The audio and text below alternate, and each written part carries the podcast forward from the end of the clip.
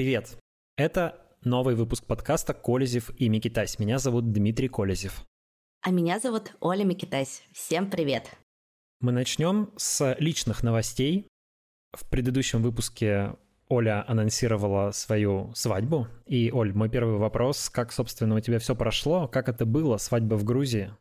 Слушай, прошло все очень классно, и вот сегодня буквально неделя, как я снова в статусе замужем.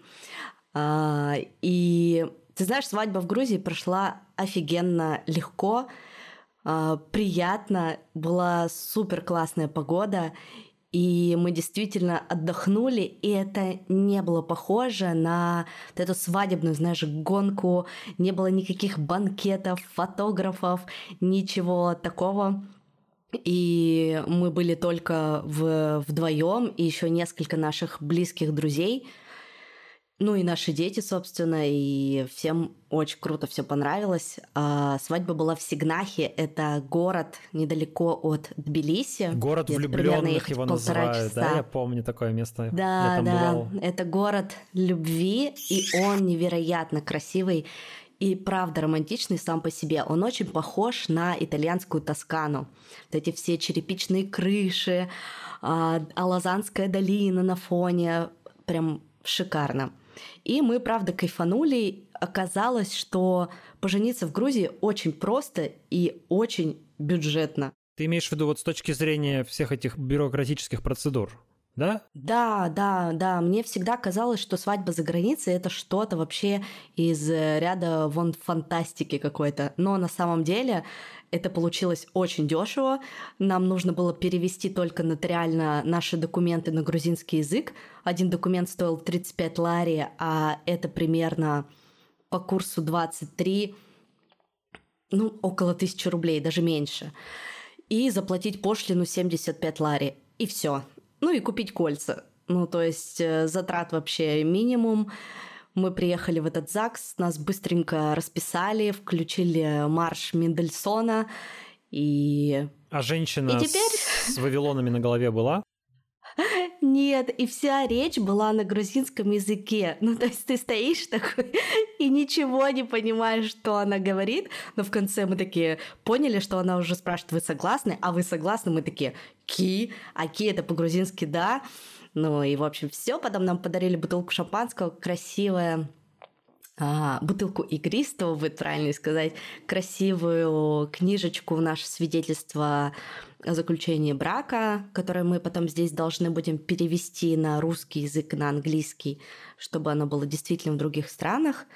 Ну и, собственно, все. Поэтому, если будут желающие э, из наших слушателей выйти замуж в Грузии или пожениться в Грузии, то вы можете написать мне, я расскажу как и что сделать подробно, пошагово. У нас это все заняло неделю. Ну, то есть от момента записи до того момента, как нас расписали. Слушай, здорово. То есть там даже не нужно ждать 30 дней, которые в России нужно ждать, э, вот когда ты подаешь заявление, и потом только спустя месяц тебя женят, собственно, регистрируют.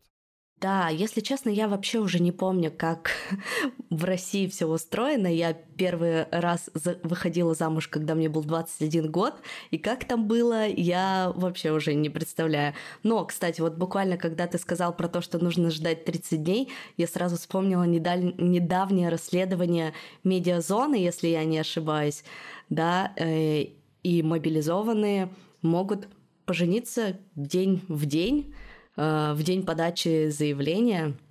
Расследование, кстати, классное. Если кто-то из наших слушателей еще его не видел, не читал, то обязательно познакомьтесь с ним. Да, очень крутое. Э, его идея в том, что никто не знает точно, сколько людей мобилизовали. Говорят, что 300 тысяч, но там, по слухам, их должен быть миллион. И, в общем, медиазона придумала, что можно оценить э, количество мобилизованных через количество свадеб, которые резко выросли, э, количество свадеб резко выросло, потому что мобилизованным разрешают жениться в тот же день, когда они подают заявление. Для них делается такое исключение. И если посмотреть э, резкий аномальный прирост свадеб в регионах, то можно понять, какое количество э, повесток выдается, сопоставив эти данные с данными о том, какое количество пар живет как бы ну, в незарегистрированном браке. То есть такие данные, оказывается, есть в переписи а, под э, руководством, точнее, при советах э, демографа Алексея Ракши Медиазона скорректировала немножко эти данные переписи, э, пересчитала вот это все, сопоставила одни цифры с другими. Короче, не буду вас грузить всей этой математикой. В итоге вышло, что а, мобилизованных, точнее, вы, выданных повесток должно быть 492 тысячи минимум.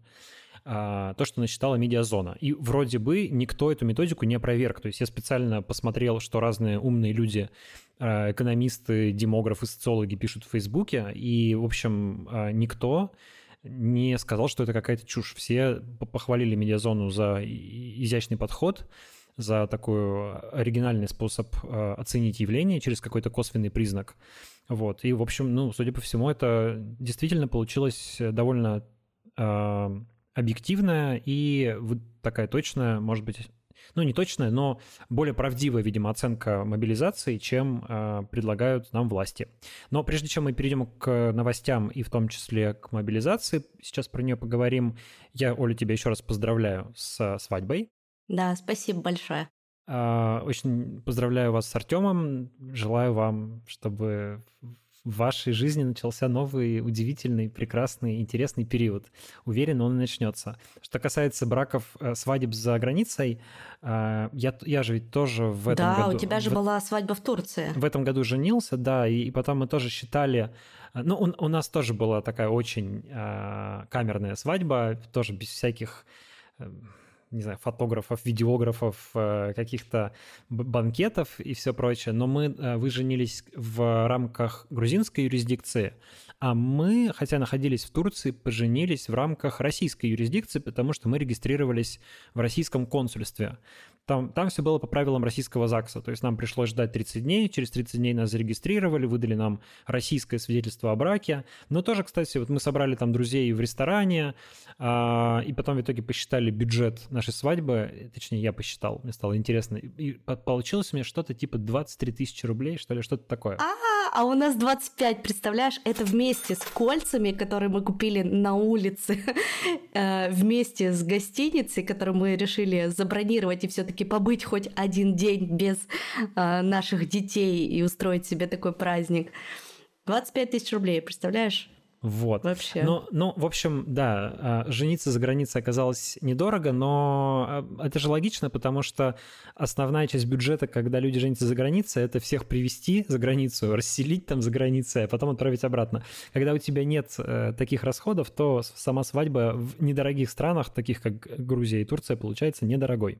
Да, я только сейчас поняла, что у нас даже гости с тобой немножко совпали. У нас была в гостях одна пара, которая была и на вашей свадьбе тоже. Алена с Мишей, да, привет. Были, бы, да. успели вообще везде, смотри. Побывали вообще. на в нашей Турции свадьбе пожили, в да, в Грузии пожили.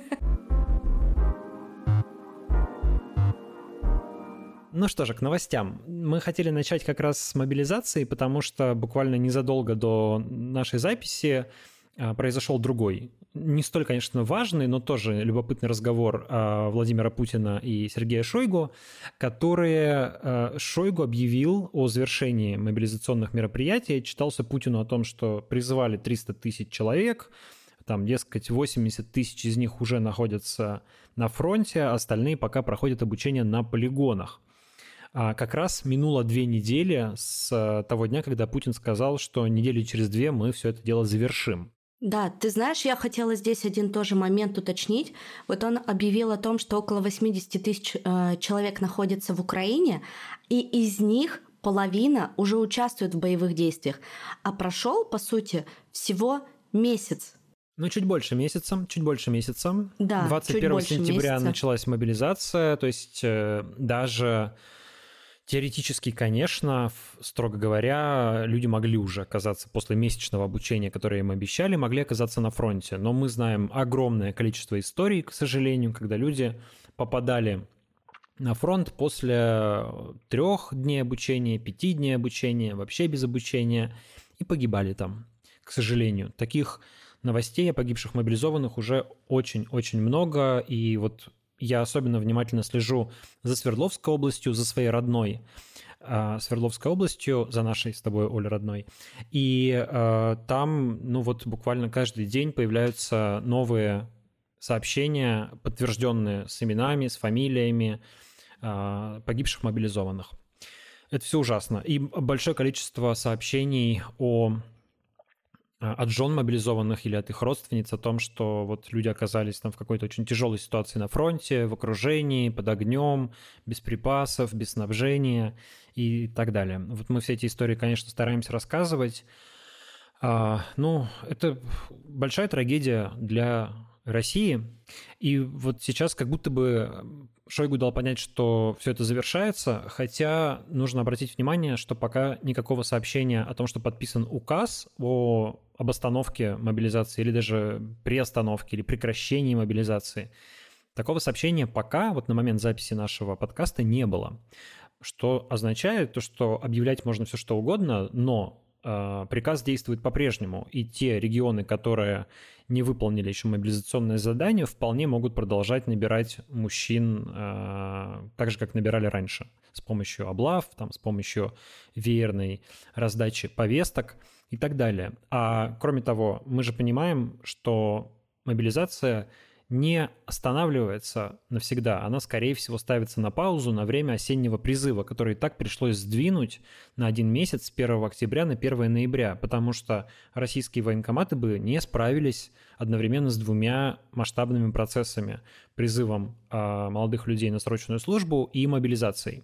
Мы видели, что даже мобилизация стала невероятной логистической проблемой для Министерства обороны, и с этим было сопряжено большое количество трудностей. Не буду их всех пересказывать, вы все это видели в новостях. Там нехватка мундирования, нехватка транспорта, нехватка денег и так далее. А, ну, понятно, что если на это еще наложится призыв срочников, то тогда вообще система встанет колом. Поэтому а, призыв отодвинули на один месяц, теперь мобилизацию ставят на паузу, начнется призыв срочников, он завершится 31 декабря, а там вполне может быть, что после новогодних праздников или даже прямо в новогодние праздники, кто знает, мобилизация Под возобновится. Шумок. Да, угу. мобилизация возобновится, скорее всего. Конечно, все будет очень зависеть от того, что будет происходить на фронте и какова будет ну, вообще ситуация, вдруг случится какое-то чудо и, например, будет объявлено прекращение огня или начнутся переговоры и потребность в отправке большого количества мужчин на фронт пропадет. Такое тоже может быть, но я бы сказал, что шансы этого невелики. Поэтому в качестве практической рекомендации я бы сказал, если вы а, уехали от мобилизации, то мне кажется, что возвращаться пока не стоит, если вас очень сильно не вынуждают обстоятельства вернуться. А, а если вы собирались уехать, то э, ну, не стоит думать о том, что все закончилось, и вот теперь можно расслабиться и эти планы отложить. Э, скорее всего, все продолжится. Я бы на вашем месте, если вы приняли решение об отъезде, наоборот, э, воспринял бы нынешнюю паузу как возможность лучше подготовить свой отъезд, подготовить там необходимые документы, все провести мероприятия подготовительные и уехать, если вы такое решение принимаете. Если не принимаете, остаетесь, ну, это ваше решение. Понятно, что вся Россия уехать не может, у людей разные обстоятельства и разные ситуации, а поэтому, ну, тут каждый принимает решение самостоятельно. Да, наверное, важно упомянуть, э, ты знаешь, мы с тобой вместе подписаны на Майкла Наки, я часто смотрю его стримы, и это его фраза уже короной стала – не иди в военкомат, не бери повестку. Она уже разлетелась на мемы, и поэтому, если вы вдруг остаетесь в России, то все равно будьте бдительны и берегите себя, потому что все эти заявления, правда, не подтвержденные указом официальным, да, напоминаю, что этот подкаст мы пишем в пятницу вечером 28 октября. Завтра, 29 октября, может все измениться утром, и этот указ может выйти, но пока на текущий момент это просто слова. Да, при этом это слова Шойгу даже, не Путина. То есть э, Шойгу объявил завершение мобилизационных мероприятий, а Путин никакой, ни о каком завершении, насколько я видел, их э, беседу ничего такого не сказал. Поэтому слова Шойгу, естественно, весят для любого чиновника военкома и э, полицейского еще меньше, чем слова Путина, а слова Путина весят меньше, чем указ Путина, поэтому так как указа нет и даже слов Путина не, не произнесено, будьте бдительны, сохраняйте бдительность. И действительно, а, мы пока не знаем ни об одном уголовном деле, уклоняющихся от мобилизации. То есть э, людей отправилось на фронт уже много, погибло уже много, а вот то, чтобы кого-то за это арестовали или кто-то сел в тюрьму, таких нет. Поэтому делайте выводы и думайте, что для вас э, страшнее и хуже. Главная, наверное, тема, которую мы хотели обсудить, она не то чтобы какая-то очень важная, но она, конечно, вызывает понятное любопытство у всех, много пересудов, много обсуждений, поэтому мы хотим о ней поговорить. Мы хотим поговорить про Ксению Собчак и то, что с ней происходило на этой неделе. А происходило... Оля, расскажешь или мне рассказать? Слушай, могу рассказать я, что сейчас э, Ксения Собчак находится в Литве, куда она выехала по израильскому паспорту. Я об этом тебя еще чуть-чуть попозже спрошу. Ну, я только уточню сразу, что мы не знаем, в Литве ли она сейчас, потому что она пересекла границу Литвы, мы знаем, а это граница Евросоюза. Из Литвы можно куда угодно уехать, улететь дальше. Уплыть можно дальше. Поэтому где сейчас находится Ксения Собчак, мы точно не знаем. Мы знаем, что она пересекла границу Евросоюза в Литве.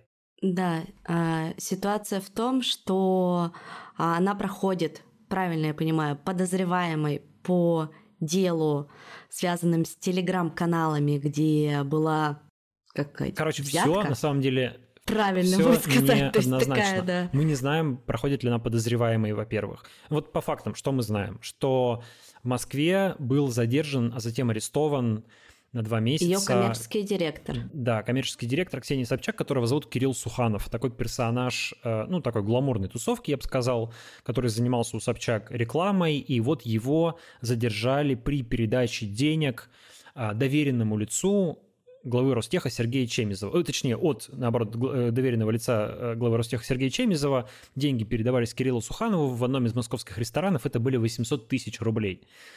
А, вменяется Кириллу Суханову и а, Ариану Романовскому, его товарищу, коллеге, а, бывшему главному редактору журнала «Татлер», им вменяет то, что они якобы вымогали деньги у господина Чемизова за не публикацию неких негативных а, постов в телеграм-канале «Тушите свет». Телеграм-канал как бы вроде бы относится к скажем, иронически, медиа-империи Ксении Собчак, но прямого какого-то отношения к ней не имеет. То есть она там никак э, не заявлена, э, проект заявлен как авторский проект вот Арианы Романовского. Да, он там администратор, я так поняла, этого канала. Да, этих двоих молодых людей задержали. Якобы а, вот они вымогали 11 миллионов рублей за удаление публикации, в которой говорилось, что Сергей Чемизов пришел на юбилей или на день рождения, уже не помню, а, своего друга детства Андрея Бокарева, такого члена списка Forbes, известного предпринимателя, и там был довольно безобидный такой пост, что вот был день рождения, на нем был Сергей Чемизов. Якобы за удаление этой публикации Чемизов, а, Чемизов там, готов был заплатить 11 миллионов рублей. Тут начинается много всяких странностей. В суде эти молодые люди, точнее, в суде Кирилл Суханов говорит, что никаких 11 миллионов не было, было только 800 тысяч. А, причем здесь Ксения Собчак вообще непонятно, потому что вчера, в день, когда она покидала а, Российскую Федерацию, в прямом эфире, можно сказать, это делала, а, разные информационные агентства такие провластные, типа ТАСС или Rush Today, сообщали о том, что якобы Ксения Собчак является подозреваемой, и в ее доме проходил обыск. Но а, по факту мы не знаем, подозреваемая ли она, потому что не было ни официального пресс-релиза МВД или Следственного комитета, не было документов в суде, озвучено или оглашено, которые, в которых бы говорилось, что Ксения Собчак является подозреваемой. А сегодня опять же, незадолго до записи нашего подкаста РБК со ссылкой на свой источник в МВД сообщила, что Ксения Собчак никакой подозреваемой не является. А дело, дескать, касается вот только этих молодых людей, а она как бы ни при чем. Поэтому мы пока ничего не знаем толком. Являлась ли она подозреваемой, не являлась, потому что то, что она не являлась, тоже сказано неофициально. Она может стать подозреваемой, если эти молодые люди дадут на нее показания. Если Кирилл Суханов, который сейчас оказался в СИЗО, даст, например, показания, что а, да, он признает вину, он вымогал деньги, и ему указание вымогать деньги дала Ксения Собчак. Слушай, а он, по-моему, э, сказал про 800 тысяч. Он признал получение 800, да. 800 тысяч и сказал, что э, готов извиниться перед Сергеем Чемизовым. Это было. Но ну, мы же не знаем, что он сказал про Ксению Собчак в показаниях, которые он дает следствию. Поэтому, ну да. поэтому мы пока не знаем, в чем ее обвиняют, обвиняют ли ее вообще в чем-то. Мы только знаем, что вроде как был обыск, и тоже, кстати, э, ну да, обыск был, потому что мы все-таки видели видео, но это были довольно, опять-таки, странные видео. Это был дом Собчак, снятый снаружи, а, и Мэш распространил эти кадры с подписью, типа, идет обыск в доме Собчак. А был ли там обыск на самом деле? Были еще кадры вроде бы обыска в машине Собчак, и там рядом фигурировал муж э, Ксении, режиссер Константин Богомолов. Но а, вот ты знаешь, наверняка же ты видела много разных кадров следственных действий, когда силовики приходят к кому-то, проводят обыск и сразу потом выкладывают эти кадры. Еще и дверь всех... выносят. Дверь выносят, кладут мордой в пол, там все ящики наружу, все вытаскивают, обыскивают. Здесь почему-то мы ничего такого не увидели. То есть нам показали со стороны кусочек дома Собчак и сказали, там идет обыск. Верьте. Ну ладно, мы верим. Ксения Собчак уезжает из России. Это происходит э, в обед э, в 13.30. Судя по кадрам, которые были распространены чуть позднее, она переходит границу Беларуси и Литвы пешком. А, ну, то есть она доехала до пропускного пункта и там пешочком перешла границу вместе с каким-то мужчиной, а, предъявив, как утверждают источники в Литве, израильский паспорт потому что для россиян въезд в Литву по обычным шенгенским визам закрыт, а, то есть как российский гражданин Собчак въехать не могла, но как израильский гражданин, видимо, могла. А, вот то, что мы пока что знаем. И Ксения Собчак, когда вечером комментировала ситуацию в своем телеграм-канале, она такой пост опубликовала, ну, такой, я бы сказал, двусмысленный. С одной стороны, там, типа, это давление на последнюю независимую редакцию в России, а с другой стороны, в духе товарищ Сталин произошла чудовищная ошибка. Типа, какое-то недоразумение, я уверена, сейчас разберутся, типа, все это полная чушь. Про себя она вообще ничего не сказала, сказала только, что не, не верит в, в вину вот этого Кирилла Суханова. И Но я на всякий случай, да, посижу за границей, посмотрю со стороны. Ну, этого она тоже не сказала. Она, как я понял, даже не подтвердила, что она находится за границей. Ну, это да. Вообще это никак не прокомментировала и сидит очень тихо. Это, кстати, заставляет меня сразу отбросить версию о том, что, дескать, Собчак вот внедряют в оппозицию. Ну, как только это все случилось, сразу же пошли такие конспирологические комментарии в соцсетях а, о том, что вот Собчак сейчас отправят за границу, внедрят ее здесь в ряды иммиграции, и она будет агентом Путина на всех этих э, конгрессах э, хороших русских, там, с Гарри Каспаровым и так далее. И, конечно, думаю, что это не так, потому что если бы Ксению Собчак хотели куда-то внедрить и э, героизировать как оппозиционера, то, ну, во-первых, ей бы предъявили какие-то другие обвинения, не по статье о вымогательстве, а по, ну, хотя бы там дискредитации вооруженных сил, но что-то приличное, потому что статья о вымогательстве, она не героическая совсем, да, то есть как бы тут никак человека не героизируешь, во-первых. Во-вторых, сама бы Ксения Собчак уже бы, едва перейдя границу Литвы, уже бы собирала пресс-конференцию и давала бы а, комментарии, делала заявления громкие о кровавом путинском режиме. Вместо этого она пишет, что произошла какая-то ошибка, разберутся. В общем, ведет себя не как человек, который хочет показаться героем а, в оппозиции. Из чего я делаю вывод, что вряд ли она э, сейчас происходит операция внедрения ее. Я думаю, что скорее э, действительно Собчак столкнулась с тем, что она как медийный феномен стала уже не соответствовать э, тому, что происходит в России. Ну, то есть надо выбрать стул, на котором ты все-таки сидишь. Я бы даже так не сказал. Ну, ты к тому, что Собчак как бы типа пыталась сидеть на двух стульях, э, как бы либерала, оппозиционера, такого немножко франдера, да, такого. Не, я бы оппозиционер, Но... я бы вообще не назвал ее оппозиционером, конечно, никак. Она даже, мне кажется, не пыталась э, называть себя оппозиционером, да, но вот она была там типа системным либералом. Э, я думаю, что она вполне искренне придерживается таких, не то чтобы, э, не то чтобы вот как бы она прям убежденный либерал, но вот как бы европейский образ жизни, какая-то свобода ей, конечно, ближе, чем путинская, путинско-патрушевская казарменная такая в общем, казарменная система, вот эта вот система да, которая, которую они строят в России. А, и, э, ну, она пыталась как-то в своих медиа, в общем, транслировать как, как, какие-то ну, немножко другие э, смыслы, немножко другие идеи по сравнению с тем, что транслирует Кремль. Но очевидно, если до, 2000, до 24 февраля 2022 года это еще как-то было приемлемо, и Собчак позволяли развивать ее ресурсы, и, очевидно, она э, что-то на них зарабатывала, и это, ну, самое главное, сохраняла как бы социальный статус, да, такого человека с большой аудиторией, э, журналиста, а не просто светской львицы, то теперь как мне представляется, просто ситуация изменилась, а Ксения Собчак еще этого не поняла. И ей присылали одну черную метку в виде ну да, той ситуации с Манским, я помню. Да, уголовного дела в отношении э, режиссера Манского, который в ее эфире э, там сказал про воровство на международном, Московском международном кинофестивале, его сделали обвиняемым, а Собчак э, свидетелем. Да, это была там черная меточка номер раз, она не поняла, по всей видимости, э, ну, ей прислали более очевидную черную метку в виде ареста ее коммерческого директора. Мне представляется примерно так. Мне кажется, что это наиболее а, правдоподобное объяснение происходящего сейчас. А, и я думаю, что Ксения Собчак, судя по тому, как она себя ведет и что она говорит, она этот сигнал воспримет. То есть я думаю, что мне представляется, что она будет пытаться разрулить эту ситуацию э, снаружи, находясь там в той же Литве или где-то еще, будет пытаться урегулировать вопрос, чтобы иметь возможность там, вернуться в Россию, и, наверное, это как-то скорректирует, может быть, поведение ее медиаресурсов, может быть, они станут еще менее смелыми, чем были.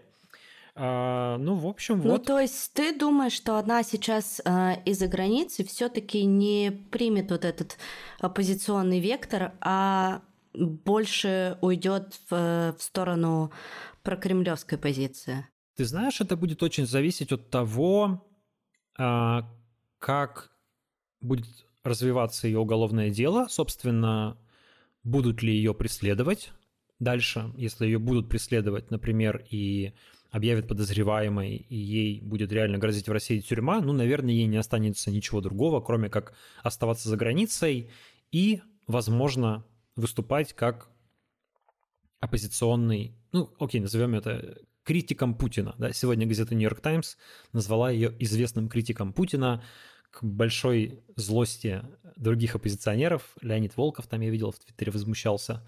А, ну да, действительно, как бы отношение Ксении Собчак при этом в оппозиции очень плохое.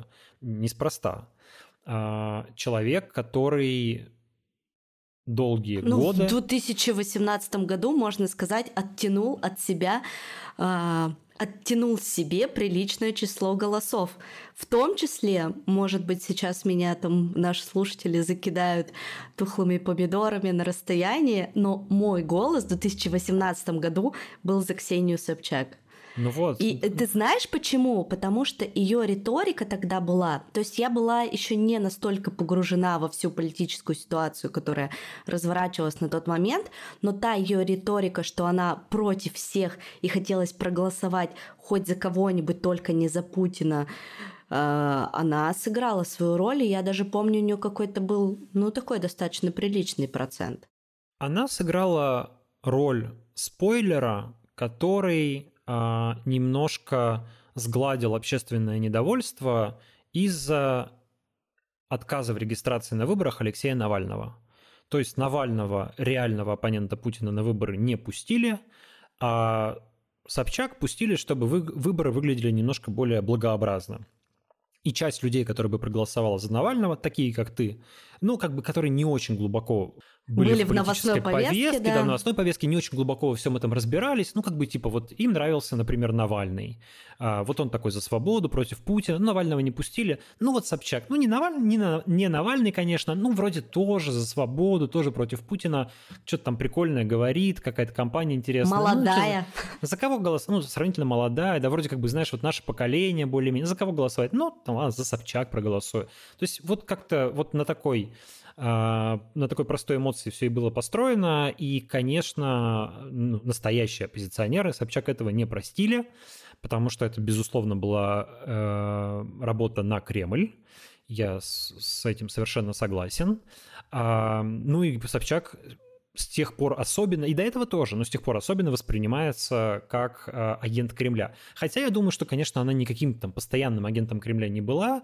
Э, я думаю, что и та ее компания, безусловно, она проходила по договоренности с Кремлем, но как бы я думаю, что Собчак в этом видела какой-то типа вот свою ну, не знаю, свою игру, свою движуху, да, то есть как бы, типа, договорилась с Кремлем и там, не знаю, по поучаствовала в выборах, чтобы поднять свое медийность. А, ну, там, и заработала денег, наверное. И, я думаю, еще получила от Кремля разрешение как раз заниматься медиапроектами, которыми она занималась с 2018 года. Медиапроекты были при этом... А, вот сейчас в меня полетят тухлые помидоры. Тот же Наки от меня отписался в... Ну, он, был в чате моих патронов э, в Телеграме, и после того, как я написал это в Телеграме, он вышел из этого чата, сказав, что все, он больше вообще не может это слышать. Э, в чем суть? Как бы э, э, я считаю, что проекты Ксении Собчак... Ну, в общем, мне жаль, если их сейчас убьют. Я бы так коротко сформулировал. То есть лучше, чтобы они остались, чем если их не будет вовсе.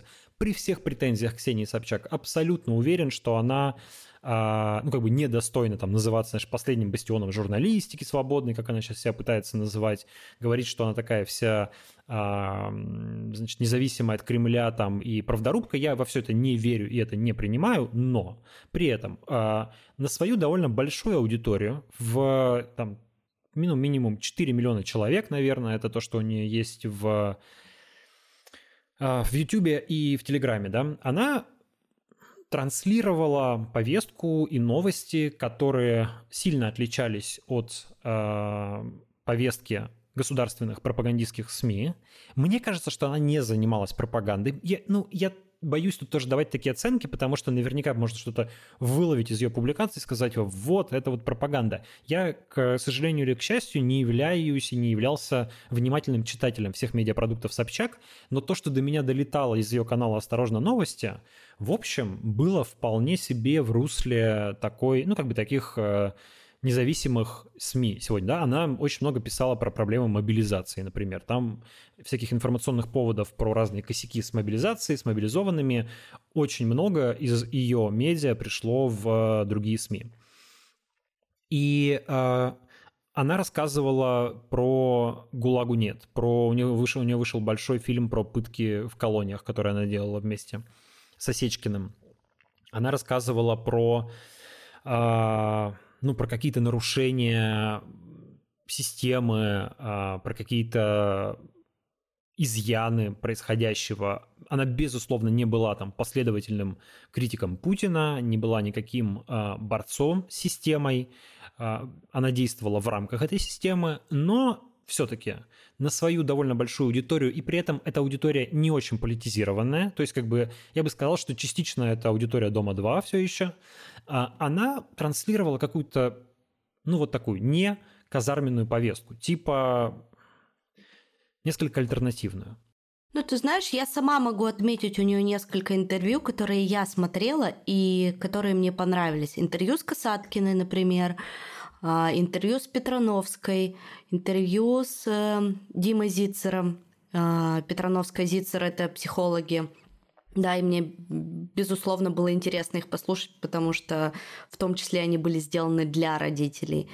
Да, Но и... ты, это, это не политические интервью, правильно? Да. Ты же говоришь все про, про такие, типа, вот то, что называется лайфстайл в э, журналистике. Да, да. то есть мне у, нее, мне у нее нравились именно вот интервью с какими-то людьми, которые э, мне нравятся, да, больше, наверное, про лайфстайл. Э, выпуски про военную повестку, да, там про мобилизацию я у нее не смотрела. Ну, в общем, а, если бы она, пользуясь как бы своей популярностью, пыталась продвигать какие-то пропагандистские тезисы и приемы, ну, наверное, ну, то есть я тогда бы я точно сказал, что и не жаль, пускай все это прихлопнут. Но я таких вещей не замечал. А, единственное, что я помню, тот же Наки возмущался, что, дескать, в эфире у Собчак, если я правильно помню, юрист рекомендовал если вам пришла повестка, типа сходите в военкомат и, вы, и проясните, чтобы все было в порядке. Что, конечно, а, плохой совет, потому что вас мобилизуют. Да, это правда. Я помню, был большой скандал. Да. Являлось ли это намеренной а, намеренным приемом, который должен был, так сказать, поддержать мобилизацию тайно, или просто плохим советом юриста, которого позвала Собчак, не знаю. Но, безусловно, ответственность свою она за это несет, потому что если ты приглашаешь юриста на свою большую аудиторию, на 3 миллиона человек, то ты как бы за это ответственен, да, за то, что он советует. Если твой юрист советует мужчинам сходить в военкомат по повестке, ну, это плохо. Да, это плохо. Я, я совершенно согласен. Единственное, что э, я не знаю, насколько это было осознанно сделано, да, то есть никогда нельзя исключать ошибку, и вообще часто, когда мы людей там обвиняем в какой-то а, в работе на врагов, на Кремль там или еще на кого-то, то выясняется, что они какие-то вещи делают чаще по глупости или по неосторожности, нежели из злого умысла. Но ты знаешь, в этом плане, мне кажется, Наки был прав именно вот в этой ситуации, потому что я согласен, цена да, ошибки прав. слишком высока, на кону человеческая жизнь. Я тоже, ты знаешь, там веду подкасты, и в том числе у меня есть подкаст э, юриста, с которым мы тоже недавно готовили выпуск про мобилизацию, и этот момент обсудили с ней перед записью.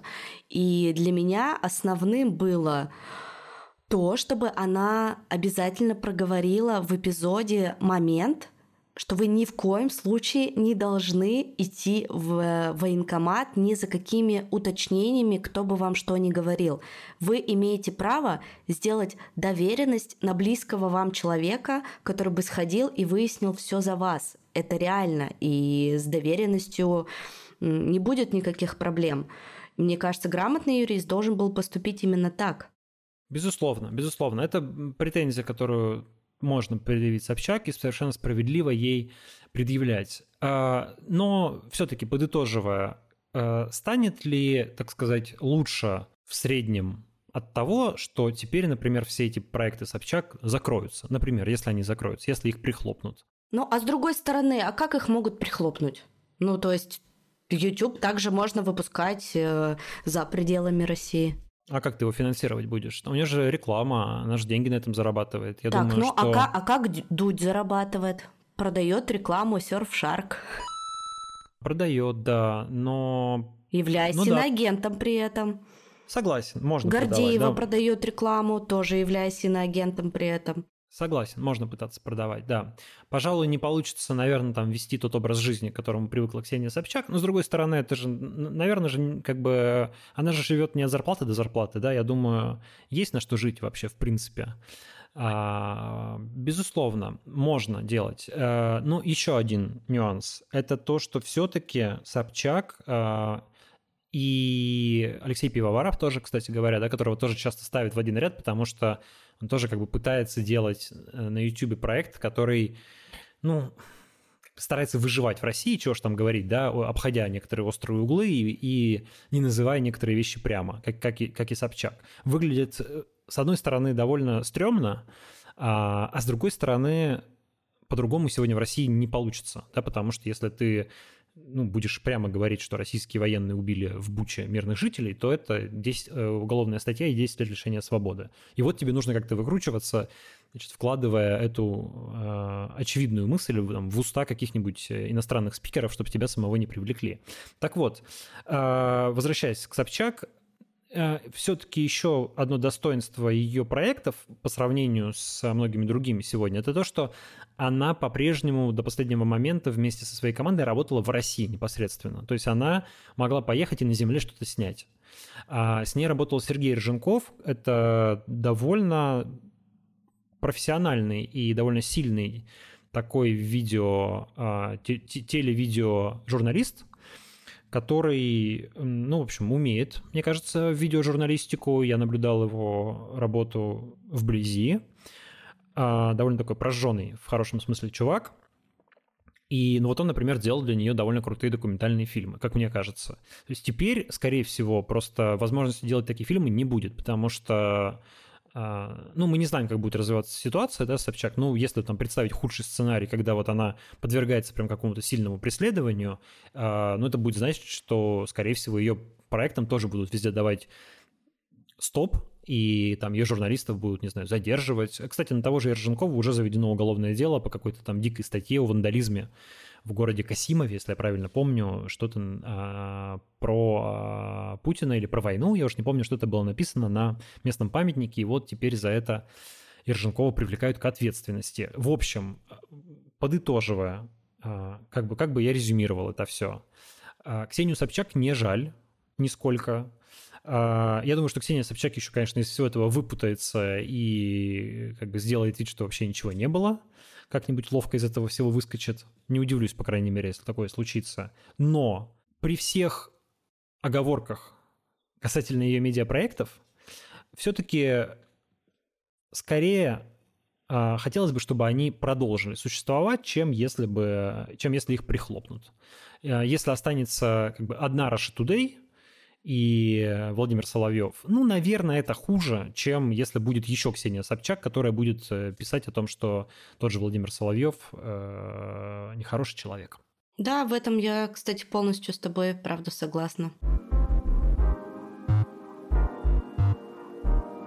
Кстати, ты упомянул Соловьева. У вас там как-нибудь разворачиваются события с э, тем, что ты подал на него в суд?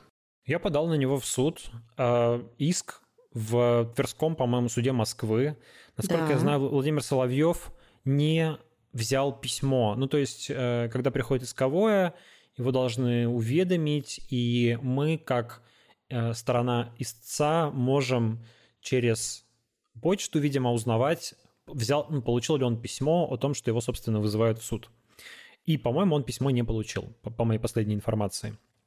То есть, ну, то есть если его... не получаешь письмо, то что, просто не приходишь или как это работает? Просто можешь не приходить, да, и тогда э, иск, видимо, должны рассмотреть в твое отсутствие, насколько я понимаю. Но сложность заключается в том, что дело, естественно, слушается в Москве, я нахожусь в Литве, мои интересы представляет по доверенности адвокат Михаил Беньяш, а, который сам живет в Краснодаре, но который, конечно, готов ездить в Москву на слушание. А, но дело в том, что Михаил Беньяш, ну, это такие особенности современной России. Михаил Беньяш, он сам является подсудимым сегодня по одному уголовному делу. И вот в день, когда назначили нам слушание по нашему иску, э, к Соловьеву, самого Беньяша будут судить в, по его уголовному делу. Поэтому он извинился и сказал, что, наверное, придется и как-то перенести э, первое слушание, потому что он на нем присутствовать не сможет. Но это такие вот особенности работы адвокатов в современной России. Слушай, я сразу вспомнила мем, помнишь, когда началась мобилизация, Uh, был мем, где два uh, мужчины в касках в защитной форме, и один парень говорит, где мой адвокат, а позади него я здесь, тоже в военной форме, в каске. Это, конечно, да, абсолютно ужасно. Вообще совершенно дико, что, господи, мобилизовать могут любого человека. И вот этот произвол мобилизационный, это же очень серьезный э, репрессивный инструмент. То есть ты можешь мобилизовать того, того, кто тебе не нравится, потому что никаких четких критериев мобилизации нет. Вот сегодня из какого-то региона была новость о том, что а, оппозиционные депутаты местного парламента получили повестки а, по мобилизации. То есть провластных депутатов парламента не мобилизуют, а оппозиционных мобилизуют. А у них же вроде какая-то бронь должна быть у депутатов. Видимо, у местных депутатов нет такой брони. А, и не знаю, какого уровня, там, наверное, какая-нибудь районная дума, но тем не менее, вот такой пример. И, в принципе, конечно, так можно поступить сегодня с любым адво- адвокатом, правозащитником, журналистом, журналистам, естественно. Ага, ты помнишь, как Симонян недавно кричала, что все, кто не платит алименты, должны быть призваны в первую очередь? Да, что, кстати, сразу заставляет задать вопрос, а что, мобилизация – это у нас какое-то наказание? Мы-то думали, что да, это да, священный да. долг, который должен дать каждый гражданин. А, и Владимир Путин сегодня там благодарил тех, кто а, отдает долг родине. Но вот по некоторым таким заявлениям, и даже по заявлениям Сергея Собянина, который с каким-то прям сочувствием обратился к мобилизованным, складывается впечатление, что власть как-то подозревает, что мобилизация – это не, не самое желанное, чего бы хотели люди. А, возвращаясь к мобилизации, кстати, вот то, что может все-таки остановить мобилизацию, это если власть увидит резкое падение своих рейтингов, ну, рейтингов Путина, собственно, и резкое неодобрение происходящего в стране.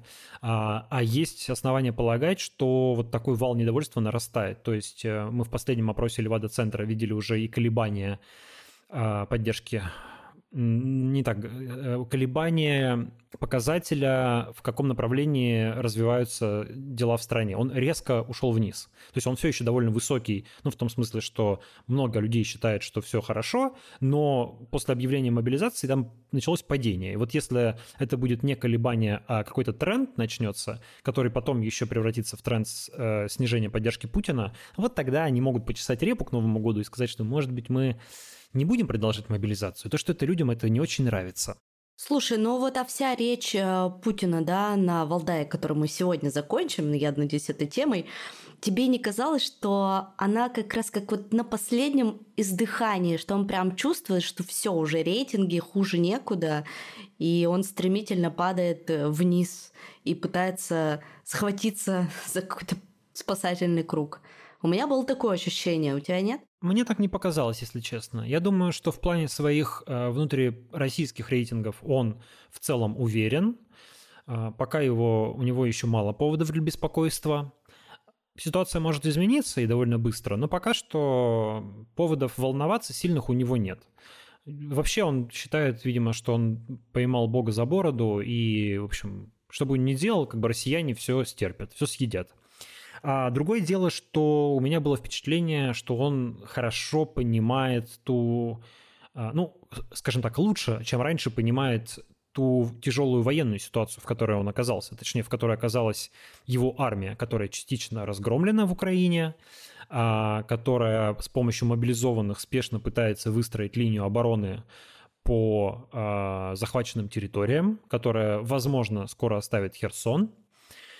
В общем, ситуация не очень хорошая для Путина с военной точки зрения, поэтому у меня это было как раз впечатление речи диктатора, который проигрывает войну или даже уже ее проиграл, и ему нужно, ну вот с одной стороны, как-то людям с красивой, с красивым лицом все это подать, да, дескать, вот мы не проиграли, нас там не прогнали от того, что мы захотели, а мы защитили народ Донбасса. Да, вот мы, нам больше это не нужно было. То, что мы там в Херсон случайно залезли, ну, буквально сказал Путин, ну это же случайно получилось, вот как-то вот так вот по ходу пьесы, да. Вообще-то мы, мы вообще-то про Донбасс, сказал он, да, то есть вот у нас план был защита Донбасса, мы на этом и стоим.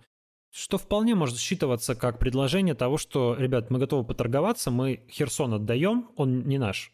Как-то так случайно получилось. Но это не точно. А вот э, Луганской и Донецкой области, ну, все-таки хотелось бы э, утвердить над ними российскую юрисдикцию. Ну, как и над Крымом, конечно. Крым Путин, естественно, отдавать не собирается. Но даже разговор о южном, э, о сухопутном коридоре в Крым уже как-то ушел из повестки, который был еще совсем недавно, да, то есть и теперь звучит так, как будто бы Путин уже готов согласиться на ДНР, ЛНР плюс Крым. Но не в границах 20, э, до 24 февраля, да, а чуть побольше. То есть все-таки в административных границах Донецкой и Луганской областей. А, Украина, естественно, на это не пойдет, по крайней мере, в настоящий момент, потому что это э, абсолютно не имеет поддержки большинства в стране, все опросы показывают, что украинцы никак, ни на какие компромиссы не хотят идти.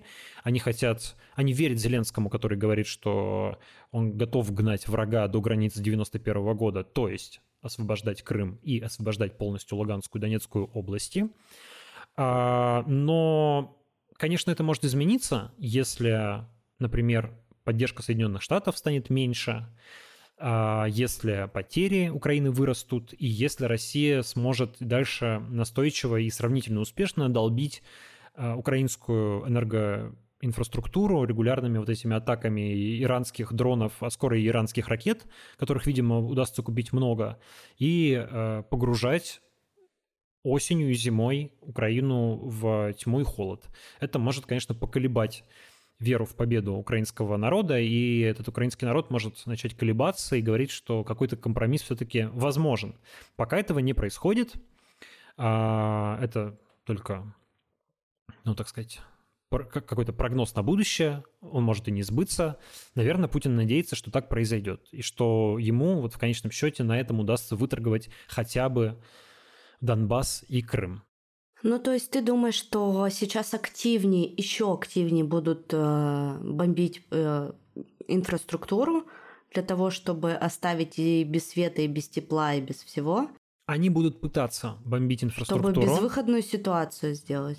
Ну, ситуация не безвыходная, конечно. Возможно, там всякие попытки выйти из этого. А, Наверное, Украина будет пытаться переключиться на поставку энергии из Европы. Я не знаю, насколько это возможно. В любом случае, даже откуда бы ни приходила энергия, а, если уничтожить подстанции, то все равно будут отключения.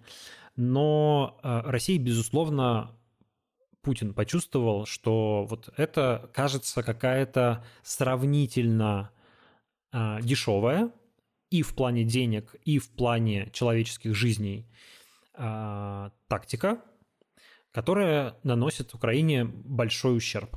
То есть и это может оказаться эффективным. Но тут есть много разных переменных, которые могут измениться. Во-первых, Украина может выстроить с помощью стран Запада более эффективную систему противоракетной обороны.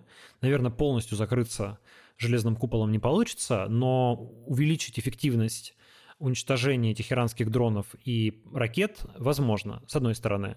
С другой стороны, а, может оказываться дальнейшее давление на Иран, самое разное, как дипломатическое, так и военное. Мы уже слышали, что а, Израиль нанес удар по иранскому производству беспилотников, и теперь этих беспилотники, может быть, станет производить сложнее. А с другой стороны, европейские страны, США могут э, давить на Иран угрозами новых санкций, чтобы он не поставлял оружие России, или наоборот, предложить смягчить какие-то старые санкции, которые давно наложены на эту страну, если он откажется от поддержки Москвы. Есть фактор Китая, через который тоже можно пытаться воздействовать на Россию и на тот же Иран.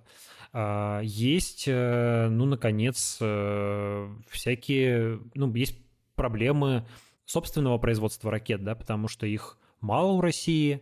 А, судя по всему, для таких масштабных атак, которая была 10 октября, довольно долго приходится копить ракеты а производить их сейчас сложно из-за санкций, собственно, поэтому и закупаются иранские беспилотники и иранские ракеты.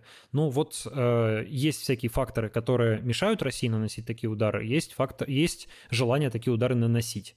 Э, посмотрим, получится ли у нее это делать, сможет ли Украина что-то придумать, а Украина ведь может в ответ начать э, свои атаки беспилотники, беспилотниками по энергетическим объектам России.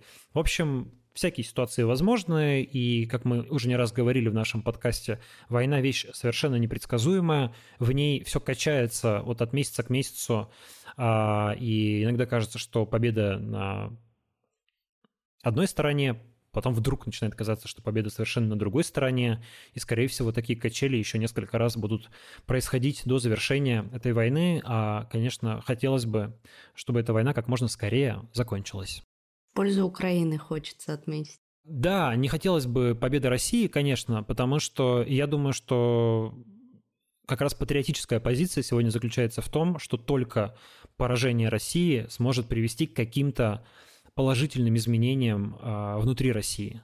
Только поражение России э, может привести к смене власти, может привести к тому, что Путин вынужден будет уйти или его сбросят с трона. Ну и это единственное, видимо, что может подтолкнуть к каким-то реформам, в том числе экономическим, да, то есть вот только понимание того, что мы проиграли войну, казалось бы, более слабому противнику, да, поддержанному Западом, там, да, за, за спиной которого НАТО, но тем не менее, мы проиграли войну. Вот это осознание, оно может как бы заставить задуматься, что, наверное, все-таки что-то в нашем королевстве не так, как было, например, после Крымской войны, да, когда какие-то выводы были сделаны, и а, эпоха реформ началась э, после поражения в войне. Вот э, я думаю, что как раз это тот случай, когда поражение может привести к каким-то положительным изменениям. А вот выигрыш в этой войне, скорее всего, а, еще на продолжительное время законсервирует путинский режим, который будет довольно жестким, довольно закрытым и Э, довольно безрадостным для своих граждан. То есть э, я сильно сомневаюсь, что будет расти уровень жизни, сильно сомневаюсь, что будут возвращаться какие-то свободы. То есть это будет, ну, такая большая Северная Корея лайт. А так как мы за то, чтобы люди в России жили лучше, я думаю, что путь к этой лучшей жизни, как ни странно, как, как бы не патриотично для кого-то это показалось, э, лежит как раз через проигрыш России в этой войне. Мне кажется, это лучшее завершение сегодняшнего выпуска. Мы с тобой обсудили все, что хотели обсудить, и радостное, и не очень. Поэтому призываем всех подписаться на наш подкаст, поставить нам оценку на Apple подкастах, оставить комментарий, подписаться на Яндекс Музыке или на Казбоксе или на Google подкастах, подписаться на Димин YouTube-канал, где он выпускает ежедневные ролики о том, что произошло за день. Правильно говорю? Все верно. Да, и на мой подкаст «Нормально же общались». Еще отдельно хотела поблагодарить всех наших слушателей, которые после первого выпуска на прошлой неделе написали нам очень много приятных слов. Было прям до слез приятно это все читать, и мы очень рады я очень рада, скажу за себя, ты, Дима, потом скажешь за себя, очень рада вернуться и проводить с тобой вечер пятницы. Я тоже рад, Оля, и мне тоже было очень приятно прочитать э, разные отзывы наших слушателей, которые говорили, что они скучали по этим разговорам, что им эти разговоры важны, что они им нужны, что им нравится интонация, что им нравится спокойная подача, что для них это какая-то ну, возможность немножко расслабиться и вроде как оставаться в новостной повестке, но вот без такого агрессивного, напряженного как бы фона темпа, да, такой, ну, как бы чуть-чуть вот немножко расслабленно обо всем, более расслабленно обо всем этом подумать, поговорить. Мысли, конечно, в основном безрадостные, происходящее довольно тяжело и грустно, то, что происходит в мире, в России и особенно в Украине. Ну, в общем, мы надеемся, что когда-то это закончится, когда-то мир в Украину вернется. И прощаемся с вами на сегодня. Спасибо вам за все. Спасибо большое. Да, и не забудьте подписаться на наш Patreon и Boosty. Мы его сейчас активно развиваем и ждем новых подписчиков. Пока-пока. Всем пока.